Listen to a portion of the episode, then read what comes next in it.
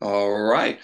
Welcome back to Lindroth Hockey Podcast. You're here with yours truly, co-host Andrew Lindroth. As my other co-host, my father is currently on vacation. He's catching some NHL games in Las Vegas as well as Vancouver, so he'll be out traveling for this next week. So we wish him all the best. But the show does go on, and I'm excited to have with us special guest today, uh, goalie Chris Nell. So Chris grew up in Wisconsin, played for his high school team, uh, the Notre Dame Academy. From there, Chris went on to play in the competitive USHL and suited up for the Chicago Steel from 2012 to 2014.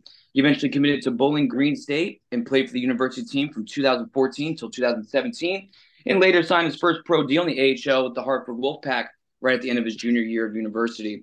Uh, Chris's pro career went off uh, from there and played with various teams spanning across the ECHL and AHL, later retiring in 2022.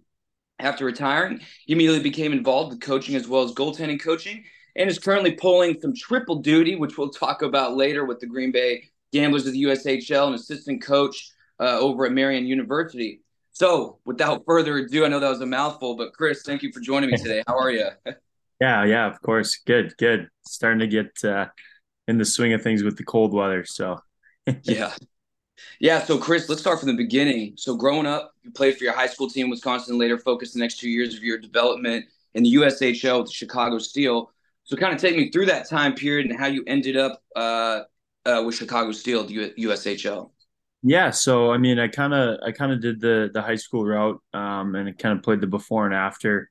Uh, I grew up obviously in Green Bay, played for the Junior Gamblers, uh, kind of before the high school part of it, and then uh, was fortunate enough my my sophomore year to make Team Wisconsin and and played uh, played before and after my high school season with that, and um, my U16 year, I kind of, I kind of, kind of took off in the in the AAA realm, and um, eventually went, uh, got accepted, and went to the uh, USHL Combine, and it was kind of uh, all from there. Uh, I had, uh, I actually ended up playing for the coach who drafted me in Chicago at that combine.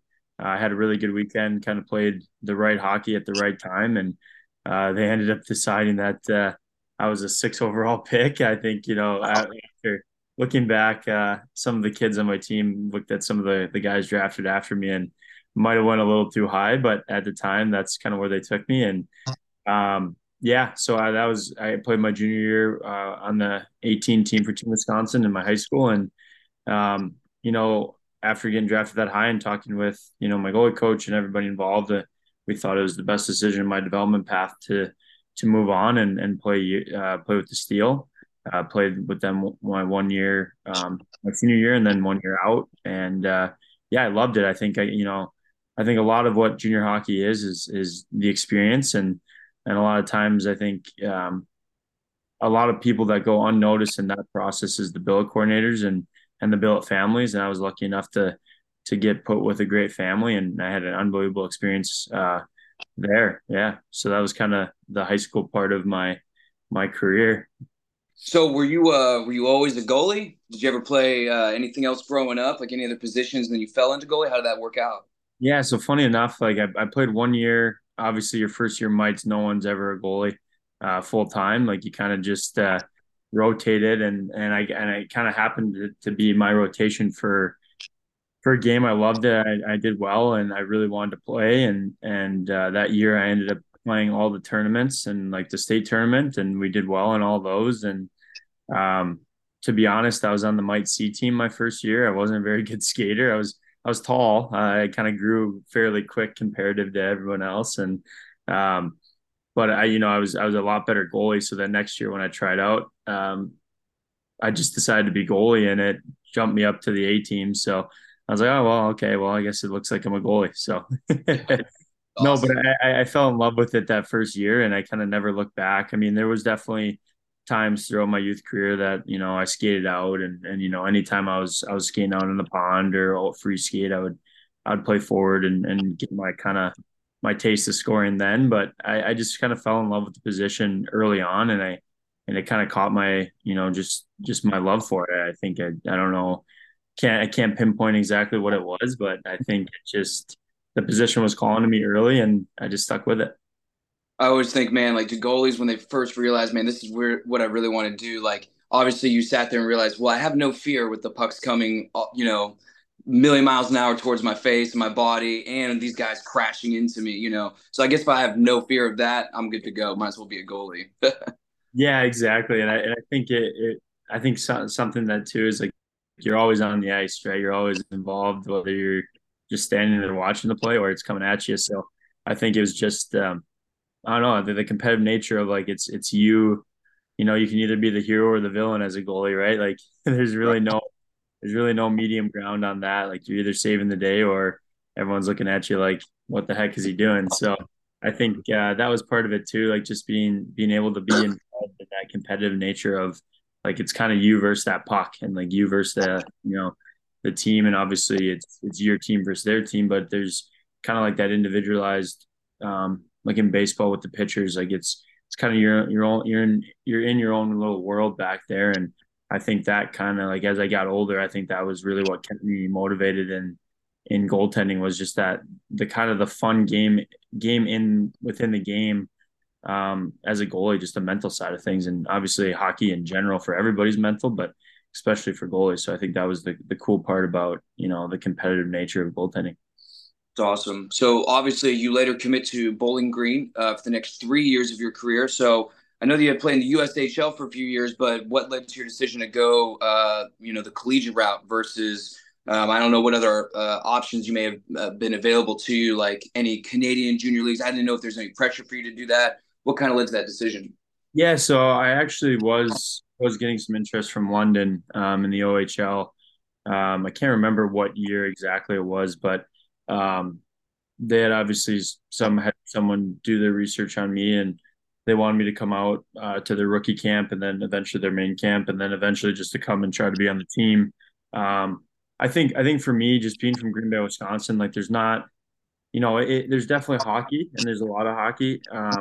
But I, I grew up in a family that I was really the first generation hockey player. Like there wasn't anyone in my extended family, um, you know, my immediate family that that played hockey. My dad played like junior college somewhere in Wisconsin, not nowhere big, but like it was uh it was definitely like a basketball a basketball household. Like he loved basketball. He was pushing me to be basketball. Uh they they actually tried to get me to switch. Uh I was kind of at a point where I had to pick AAA hockey or or like the AAU of basketball and they're like, "Well, we'll buy you seven pairs of home and away shoes if you switch because that's even probably about the same price as all the goalie gear." So um no, and I, and I think just because of that and, and, and us not really knowing the process, like um, it really didn't, you know, as a family, our values didn't line up with, you know, not going to school. And I think that was kind of the big thing that we were thinking of is, is you know what, like you know, we don't we don't see many kids from from Green Bay going on to play pro. And at the time, it was, hey, let's get our let's go somewhere that I can get my degree and get the schooling, and then if it works out, kind of go from there. And I think that's that's kind of the big the big decision for us was just you know it was there was too many unknowns behind the other path um and i just i just valued kind of education over that at the time so yeah and you had a successful time at bowling green too you know you, are speaking about uh how important education is in your family and to yourself personally because you made that all academic team in 2015 2016 and um, also the first all-star team too during that same season um, so talk to me not only about that year, but just those few years that you were um, at university and just how that kind of helped prep you going into pro as we begin to talk about that. Yeah, so I mean, I, I think I think time management is is a huge factor of college, right? Like being a collegiate athlete is is is tough in the sense of, you know, I I, I do think that we had probably one of the best schedules in in uh, college hockey. I mean, I guess biasly because I, I love my time at school, but uh, we would have our practice and workout in the morning, and then all of our classes were scheduled after 11:30. So we'd have hockey done by 11:30, and then you just had to focus on school.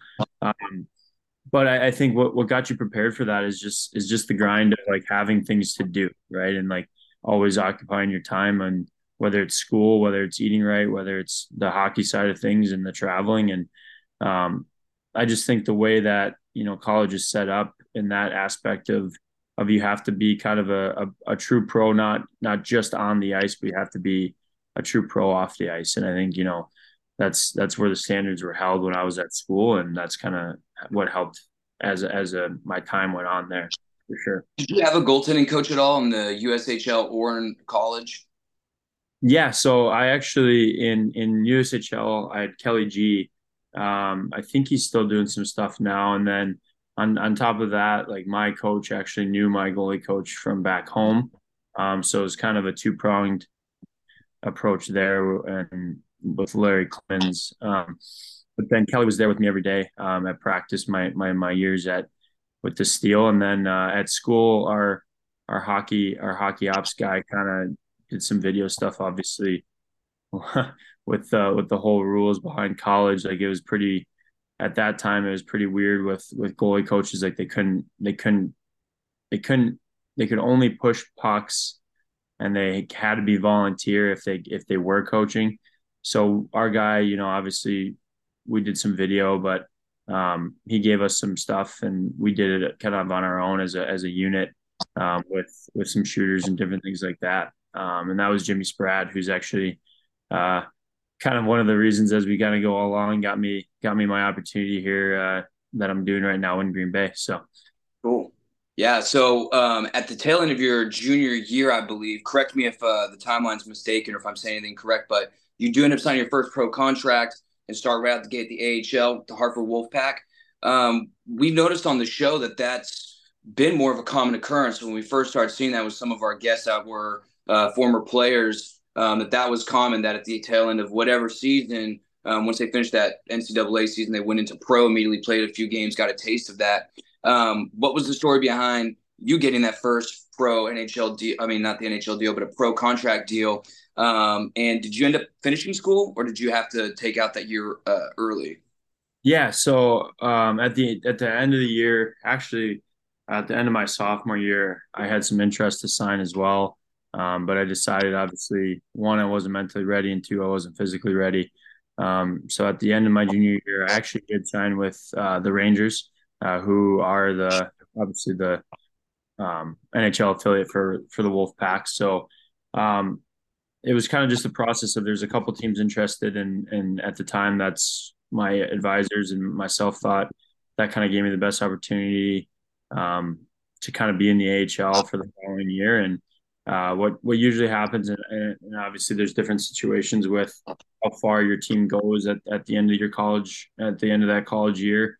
Um, but if you're not in the in the tournament a lot of teams now kind of use that as like not not a not a first glance but just a little bit of a of a learning curve thing where you know they bring you in, they, give you a couple games, kind of kind of let you see what it's all about, and then um, whether they're in playoffs or not, depending on what that team wants to do. It's just kind of a way to to give you some experience without without really having to kind of sell the farm on on a full year of the contract. So I was able to go and, and sign a kind of a, a tryout uh, deal for that season and um, just kind of see what it was all about, um, see kind of the process behind what, the, what their daily routine is. And, um, and then I was able once they were in playoffs that year. So once, you know, the regular season was over, I went back to school, uh, finished out that semester. Unfortunately, a couple of the teachers, uh, wouldn't, didn't like that, uh, that I kind of was going to be gone for three and a half weeks, but a majority of them uh, worked with me. And um, yeah so then I, I, you know for the next couple years i um, i ended up transferring to uwgb just because of um, one in-state tuition and, and two uh, they just had the everything could be online. Um, the only the only problem with trying to finish back at bg was i was going to have to be in person. Um, and it was just a it was just too far of a distance and the, the no online part was was the hard part. So but i, I ended up getting my degree um, through that through uwgb back near my house uh, um, and actually i walked i think two years ago. So ended up being like an eight, eight, eight year college career but i finally got uh, got the degree. So um, no matter. Yeah exactly. So during that uh, first little period of being pro those first four games uh, what what what stood out to you the most about the pro life? Was there anything about the pro life specifically before we get into the game? Because I do want to ask the the differences with the game immediately, but what about the pro life in, in general? Like you were just talking about the the routine and everything. Yeah, I think the I think the biggest thing was just like how much time you actually have, um, and that Yeah, like how much time you actually have. Like it's, you know, you're there at the rink if if you really want to be till like one. Um, and I think that's where that time management piece for me came in was like, what do you do with the rest of it? And I think it's like I think as I got older, I realized like having having things that you are passionate about outside of hockey, uh, like kind of really help in your and just in the mental side of things. Like because if if you go home, you're not able to to kind of separate that the game and and and like kind of the outside world um it can get it can get daunting. And i think you know you can take steps back in the mental side of of the game just because of it. And i think you know the the outside like just time i think no one you know i guess you don't really realize how much how much time you actually have. Like you're at the rink for three three-ish hours four-ish hours a day. And you know that's that leaves a lot of time if you're not on the road um, to just kind of do whatever you want. So, so what about the game aspect of it? I mean, obviously the NCAA is very fast paced. Have very talented players. Man, you're playing against you know the grown men, as, as as we like to say, and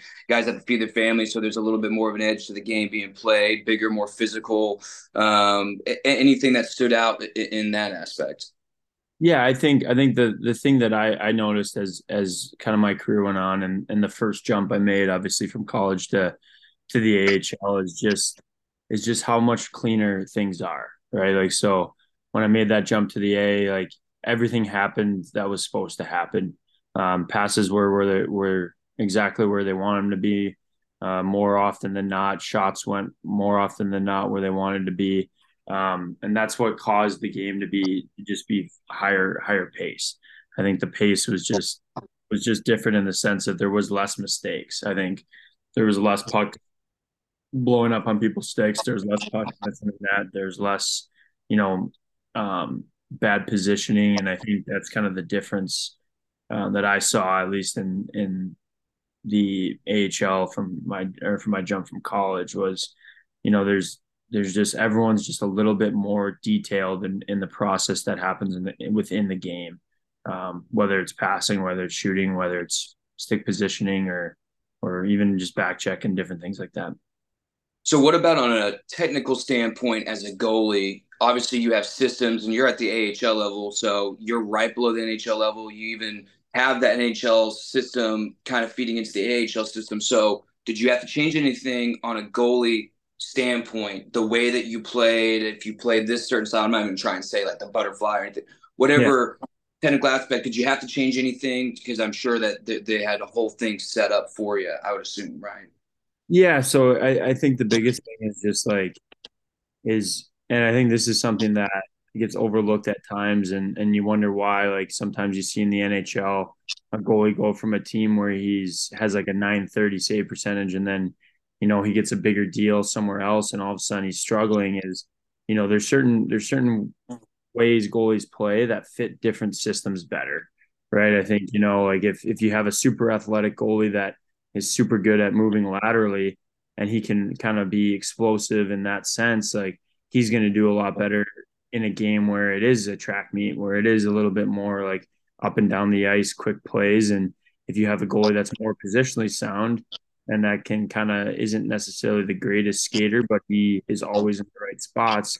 You kind of look at you know like Vegas is a good example when when or even Boston and there's B zone like they pack it in five on a die and, and they very rarely give up big time chances, but they ask their goalies to make a lot of saves where they just have to be positionally sound.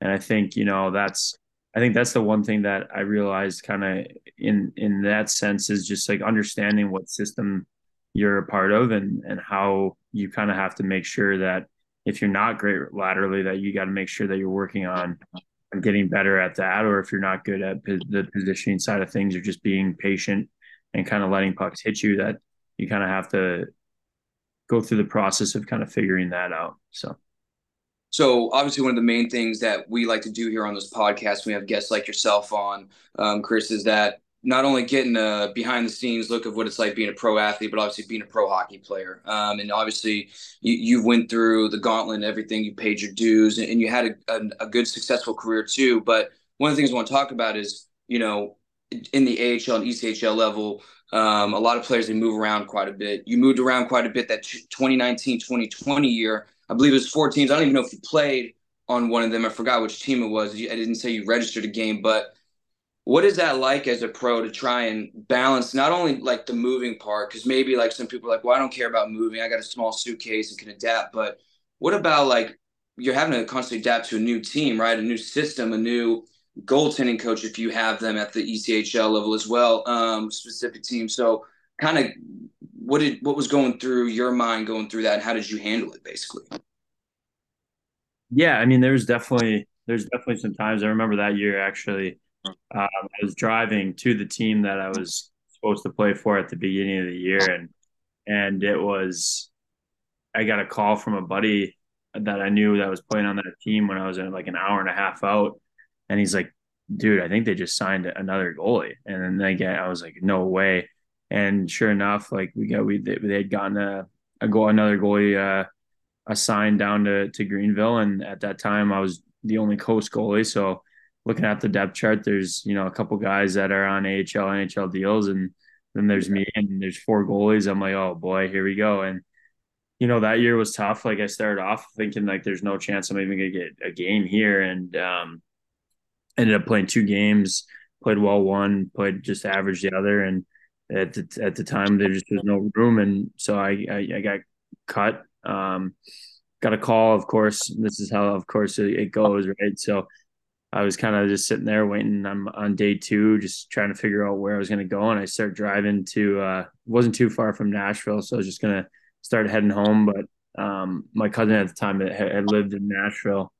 Uh, I get an hour into the trip that way, and I get a call from uh, Adirondack up in the North Division, uh, so upstate New York, and uh, they're like, "Hey, can you be here by tomorrow?" And I was like, "Oh, I'll, I'll try." So uh, turned the car, turned the car around, drove up 20 hours up to Adirondack. Uh, kind of stayed there for for about, um, I think it was about two and a half, three weeks.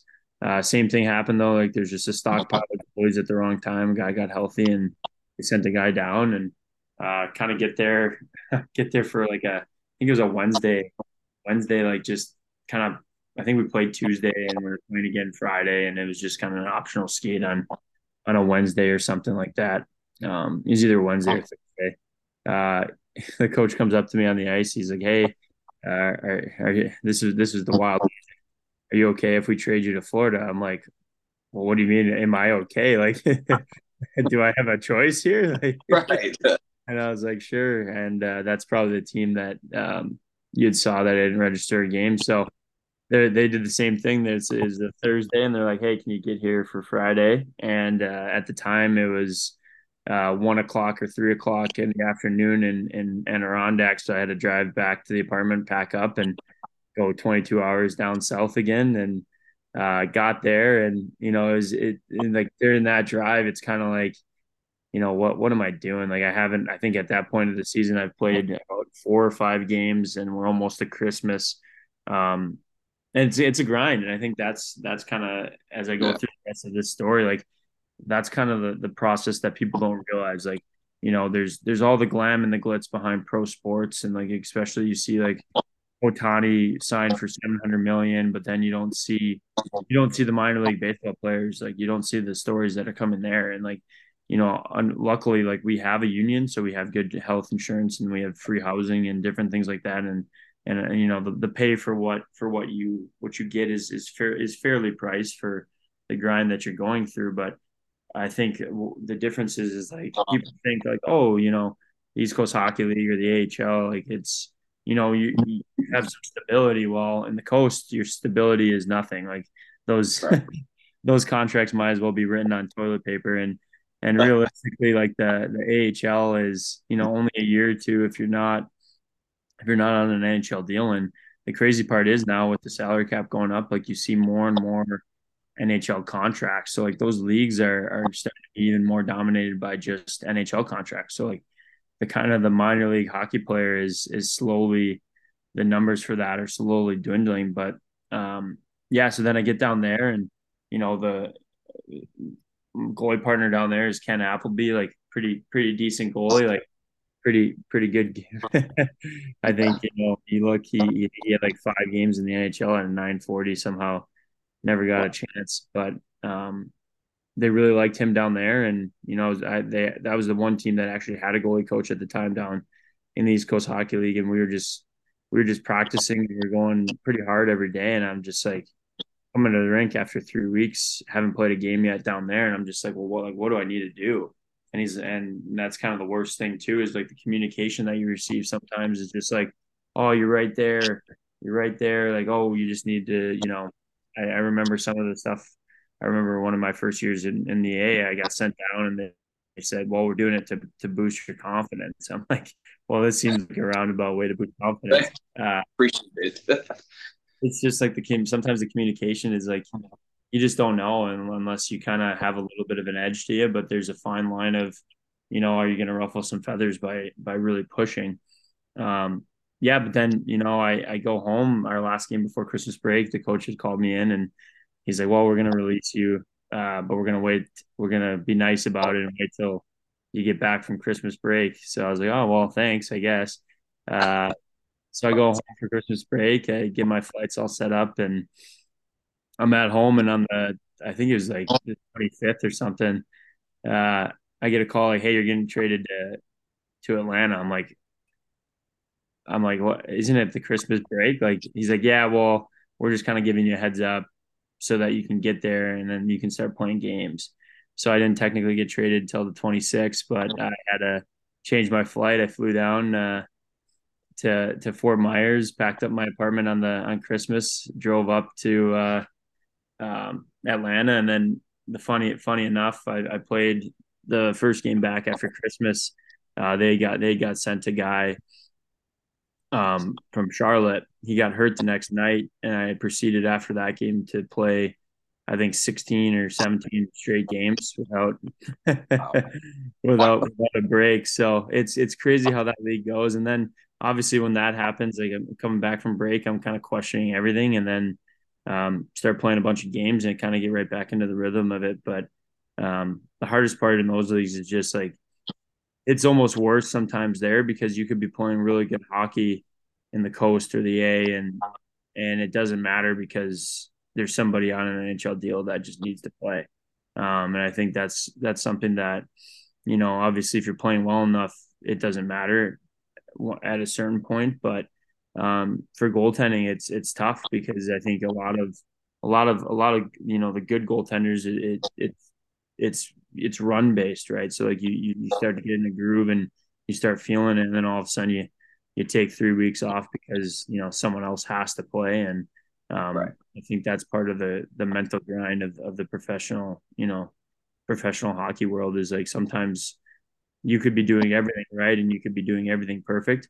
Um, but you're just not it's not the right opportunity and then you just got to wait for that right opportunity well it's interesting that you're talking about all this in, the time period as well because it kind of goes in lieu with my next question we've been asking a lot of players coaches uh, you know coaching personnel of any of the leagues that went through the COVID times when it all shut down. Um, the you know you guys having no idea when sports is coming back up.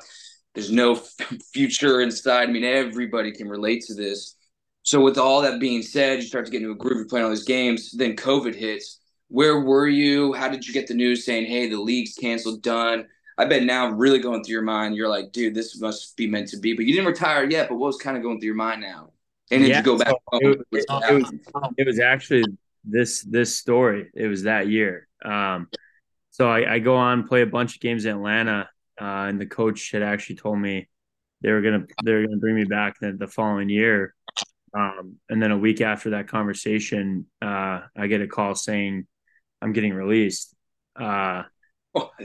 Yeah, and uh, so I'm just sitting there, and I get a call, uh, go on waivers, and it's actually Greenville. So the team I had I started that season off with uh, called and, and they needed goalies because uh, they got ripped apart by call ups and different things like that. And so I actually started my drive over to Greenville from Atlanta. Um, and this is kind of when the news was coming out that everything might get shut down. Um, and I got there, and funny enough, we were about to play Atlanta for like three, three straight games. So I was actually kind of really looking forward to it. Um, but yeah, then it got shut down and and uh, kind of went home and it was weird. Uh, I was doing just a lot of at home stuff and we were just kind of all waiting to see what was going to happen. And um, what was nice was like that they had that East Coast, like the minor league kind of fund come out and we were getting some some checks. Obviously, not a whole lot of money, but enough uh, during that time to to to make uh, to make some some real impact. And um, yeah, so I was just kind of waiting and kind of found out that we were going to start a little bit later. And um, I actually, you know, went to went to Allen, got cut. Uh, and after the year before, I was kind of like, you know what, this is this is kind of it. I'm done. I'm uh, I was gonna kind of take a, a, job somewhere, uh, AAA, and just kind of started goalie coaching stuff. And um, funny enough, I was just sitting at home. My gear was in Madison at my goalie coach's uh, rink because I just went home to take a little break and um, got a call from my agent. I was just like, "What? What is this guy calling about? Like, what? What could this possibly be?" I, would already told him I was kind of retired, and uh, he's like, "Hey, do you want to go to Tucson?" I'm like, "Like the AHL Tucson?" He's like, "Yeah." He's like, "You want to go uh, on a PTO?" And I was like, "If they want to bring me in on PTO, sure." And I I told him I'm like, "Hey, but uh, I need to I need to get my gear um, Madison. So can they get a flight from Madison tomorrow? Because he's like, well, they want to fly you in tomorrow. I was like, okay, yeah, that's fine. He's like, and funny enough, the the weekend before, I'd gone on a golf trip um, to Scottsdale um, with one of my buddies, uh, just because like I was retired. We are like, yeah, let's do it. Um, and I thought I had had, I thought I got COVID, and so I took a COVID test. And because I took that COVID test, I was able to actually fly into Tucson um, because I had my test results of negative. Otherwise, I, I, don't know what the process would have been for that. I might not have been able to go. Um, yeah, but I get to Tucson. I pack literally one week of clothes and one suit and my gear. And next thing I know, like I'm I'm out of shape. I'm overweight. Like I'm not in playing conditions, and I don't think they knew that at the time. But um, I get there and I just I just battle and I I compete and I kind of get back to the grind of working it out and playing and uh, they had an injury, and our guy got called up right before our preseason games that year. Me and the other guy had to play the preseason games because the the guy that they were signing as their two wasn't there yet. So it was just two P, two PTO goalies, and um, the first game he got pulled. I went in, didn't give up any, and then I won the next game. I think it was like three two or two one or, or something like that, and um, they kind of were like, okay, well, he's going to be our third for the year. And I ended up losing like 25 pounds, like got back into shape and uh, ended up playing seven games that year. So it was, it was pretty wild year. And uh, that's kind of what pushed me to, to, to kind of transfer to UWG and finish my last year in the coast, uh, just finishing my contract and, or my, sorry, my schooling and um, kind of finish it out on the coast. Yeah. Yeah, so when you finished it out too, um, you made no hesitations. You went right into coaching, um, like we had mentioned in the intro.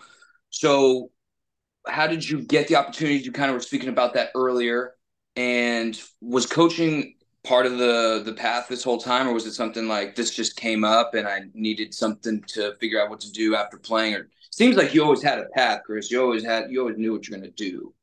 Yeah, yeah. So I mean, and, and I, I give all credit to my my goalie coach Larry Clemens. Like through the through the hockey hockey path. I think the only thing that we both kind of said uh, when we sat down and had our like our uh, our talk about my career when I finally just when I finally did call it. Um, the only thing that we you know we we had we had steps for everything, and I think we hit a majority of them.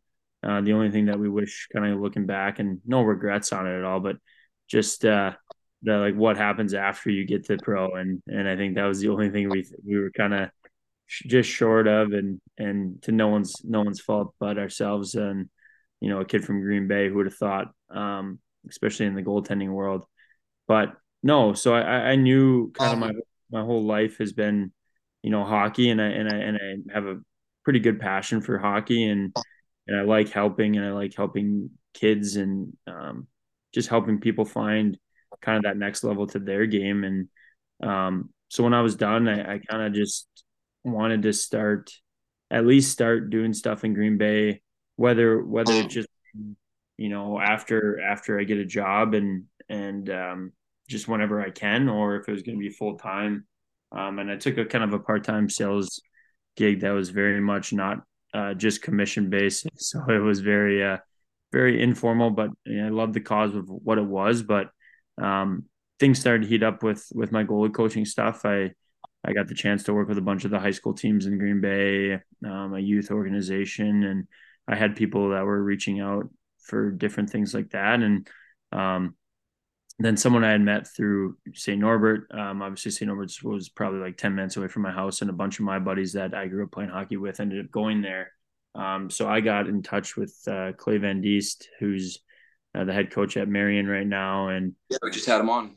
Yeah. So, yeah. So he, uh, I, I know him just through mutual acquaintances and hanging out together. So he kind of reached out and said, Hey, are you like doing stuff? Would you be willing to do it for us? And, um, so at my first year after playing, that's kind of what I did was I, I helped them, um, the men's and women's team at Marian and, and, a bunch of high schools in the in the local area, and um, did some private stuff. And then this last summer, I, I started just a high just a high school camp um, in the area, and now I'm I'm starting to get more and more um, kind of interested in doing in doing more like more age groups in that sense, and and then kind of leading into last summer was um, my goalie coach from college, Jimmy Spratt, was um, the assistant slash goalie guy for Green Bay for the Green Bay Gamblers the the year before this. Um, and we we had gone out to dinner and we had hung out a couple times um, just throughout the year. And I went out there as a volunteer guy just to kind of see um, what it's all about and and just kind of be around it again. Um, and uh, yeah, so he came up to me and he was like, "Hey, I think I'm going to have an opportunity to go to college. Like, would you be interested in doing that full time?" And I was like, "A "100 percent." Like, it kind of just made the most sense. And um, yeah, so like that's kind of where that that kind of started. And um, I was lucky enough to go to the kind of the USA uh, goalie summit they do every year, and or I think they had taken a year off, but the national goalie summit where they bring a bunch of guy, a uh, bunch of goalie coaches from all over the the country and and kind of see where youth goalie development is at. And um, I met Steve Thompson, who's an unbelievable guy, and um, he he kind of got me in contact with Des Moines as well, and so I was going through the interviewing process with both both of those teams and the end of the day, like being from Green Bay,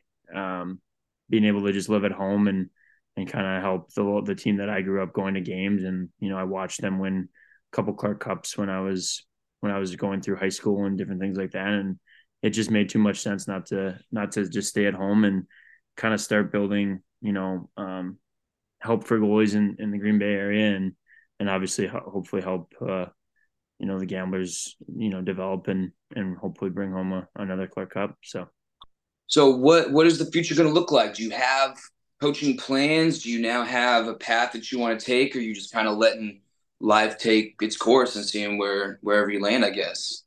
Yeah, and I think I think I think this the coaching side of it too is like I'm still learning a whole lot a whole bunch about the process of this and you know the details of of the little details behind the scenes and I think it's been been really cool to see see this side of it. Obviously, going through it on the other side, um, it's been cool to just kind of take it all in little by little. And um, this is the first time I think in in hockey where I'm just letting, you know, next year just kind of let it be there and just kind of figure out what's happening here. And um, I think I'm I'm I'm building it in in a couple different ways. Like obviously, I want to want to be the best coach I can be, whether it's goalies or you know an assistant, and just seeing which which route is is best for me and which route I love more, and um, and then on the other side of things, just growing out a business to help you know go, younger goalies and not only become better better hockey players but better people, and I think that's kind of the side of things that I'm I'm super excited about. Um, and just the Green Bay area is there there hasn't been you know, I, I, don't think very consistent goaltending coaching. Um, in the area, and I and that's kind of what I, I want to bring to the place that I grew up and the place that I ended up making a career out of it from, and I think that's that's the side of the things. That's one that that that side I'm more I more have a plan. I'm just starting to build out, you know, try to build out affordable um, coaching in a sense of you know to get more people, more goalies um, in love with the position like I did, and and kind of find the life lessons that go along with it, not just you know just the the hockey lessons, but just the life lessons of of adversity in, in goaltending. And I think that's a position that you can you can definitely learn a lot of life lessons on. And that's that's the two sides I'm doing right now is I'm I'm trying to be a sponge this year as kind of the fourth assistant slash goalie coach with the Gamblers and um, just learning anything and everything I can. And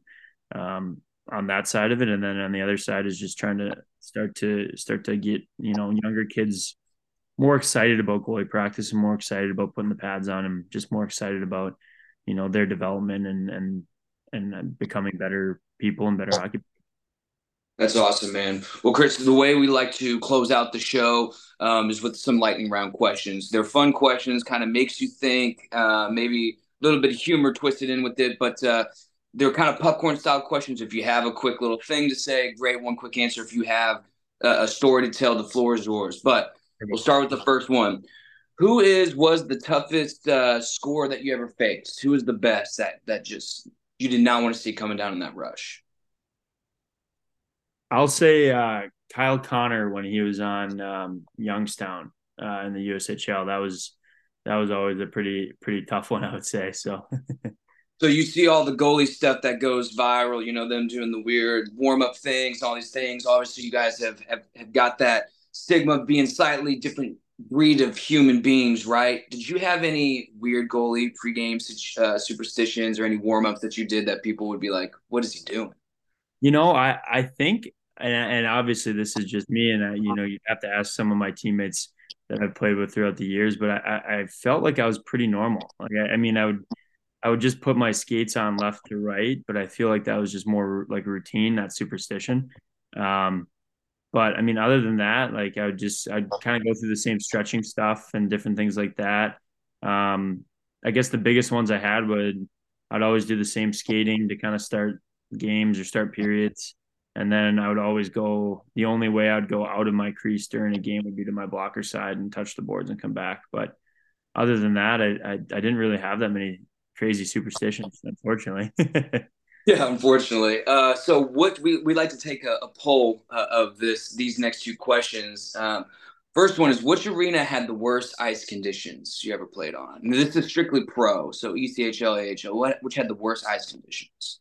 I would say um, in Florida, so the Ever the Everblades. Uh, it was like ice, and then locker room was just the worst. Like because it was just so humid in there. Like it was it was humid. The ice got got destroyed. That was probably one of the one of the worst. And then I would say Orlando too was pretty bad. Yeah. Um, just it just depended what what day you got them. Like if they were switching over from the Magic game, like it it was it got pretty bad. I mean that's just the and that's the South Division in general. Like depending on what time of the year you're playing, like some of the ice in that division might be pretty tough. Yeah, well, that kind of goes into my next question. So, which one had the worst locker room? the worst visiting locker rooms? Worst visiting locker rooms. I would say. Oh, I'm trying to think. It might be Adirondack, and I, I played there. I played against them a little bit when I was with Maine.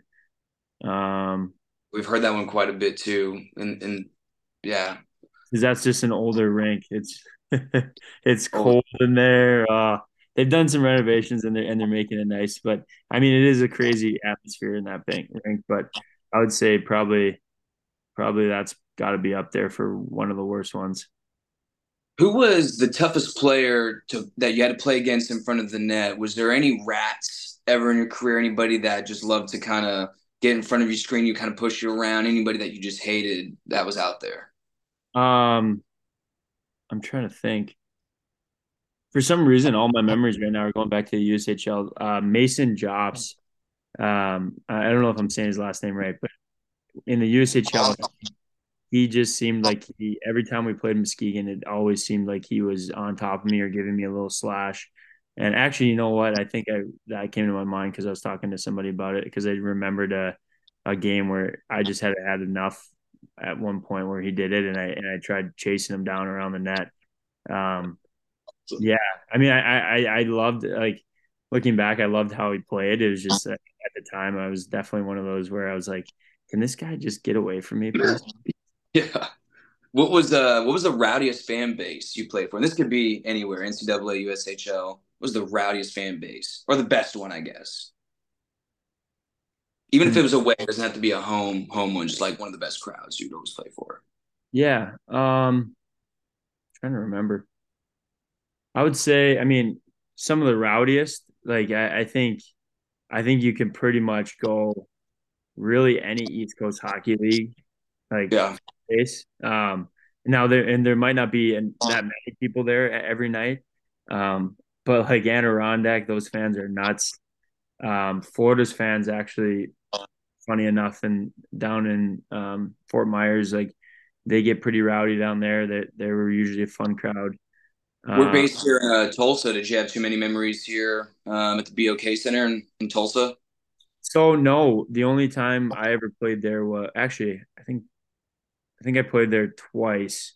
Um, and it, we it was just a we flew in um, when we were with Greenville and um, it wasn't a whole lot, but I, I will say the funnest crowd I've ever played in front of was um, in Hershey. Um, Hershey, and it was like a random middle of the middle of the season game, and there was like ten thousand, wow. and it was it was unreal. Um, that was one of the cooler experiences of kind of my AHL playing career was to play in, in front of that um, that crowd. What was the most embarrassing thing to happen to you during game or warm up? Just a embarrassing thing like your oh, teammates warm up. Uh, actually, funny. Like I, this is like one of the craziest things was uh, my junior year in the WCHA championship game. Uh, we were playing in Tech, um, so winner goes to the tournament, and uh, we were skating around. Obviously, when we got out there, and I was turning, and one of my guys didn't see me, and I didn't see him, and like I got hit, fell over, um, like fell like all like I'm like on my back, and then later in the warm up, I was coming on my net. Same thing. Guy just was coming too fast. And as I was coming out, he was just going the wrong path. I didn't fall over on that one. So I got hit twice in warm ups um, in the WCHA championship game to like go to the national tournament. And I'm going back in the locker room. I'm like, just kind of laughing to myself. I'm like, well, this is either going to go one of two ways. One of two ways. We're gonna it's going to be a really close game. I'm going to play well, or it's going to be really bad early. And we ended up going all the way to overtime. But um, no, yeah. So that was one of the the kind of funnier things that's that's ever happened to me in warmups. Well, we like to wrap it up with what has been the most fond memory of your hockey career so far. I'm sure you're going to have a lot in your coaching career as well. Yeah, I, I, I think, and it's it's kind of weird, but I think it's just been the memories that I've made almost outside the rink, like just being able to like just the teammates and and the the travel with all with my family when I was a kid, like just the, the time away with them and and different things like that. I think the, all those memories of of just meeting new people and like the the experiences of of meeting such genuine people and and such good people have, is kind of like the the thing that is, will be everlasting and I think the one thing for the hockey side of it would be um, you know the one period I got in uh, an NHL preseason game with the Rangers, and we were playing uh, at um, we were playing the Islanders in uh, Bridgeport in their AHL rink, and um, I actually stopped uh, Ho-Sang on a breakaway in the third, and um, it was a majority Rangers fans just because of you know where we were, and uh, that was that was probably one of my the cool one of the coolest moments I think in my career for sure. Well, Chris, I appreciate you again for for joining the show. Um, we, would love to keep up with you and your coaching career and, and have you back on too, man. You're young and, and, and you're going to have a, a lot going on in, in your career and your life. So um, keep up to date with us officially on air. I'll say goodbye off air, but officially on air and with all the fans listening. Thank you for joining us today, man. Thank you. I appreciate it.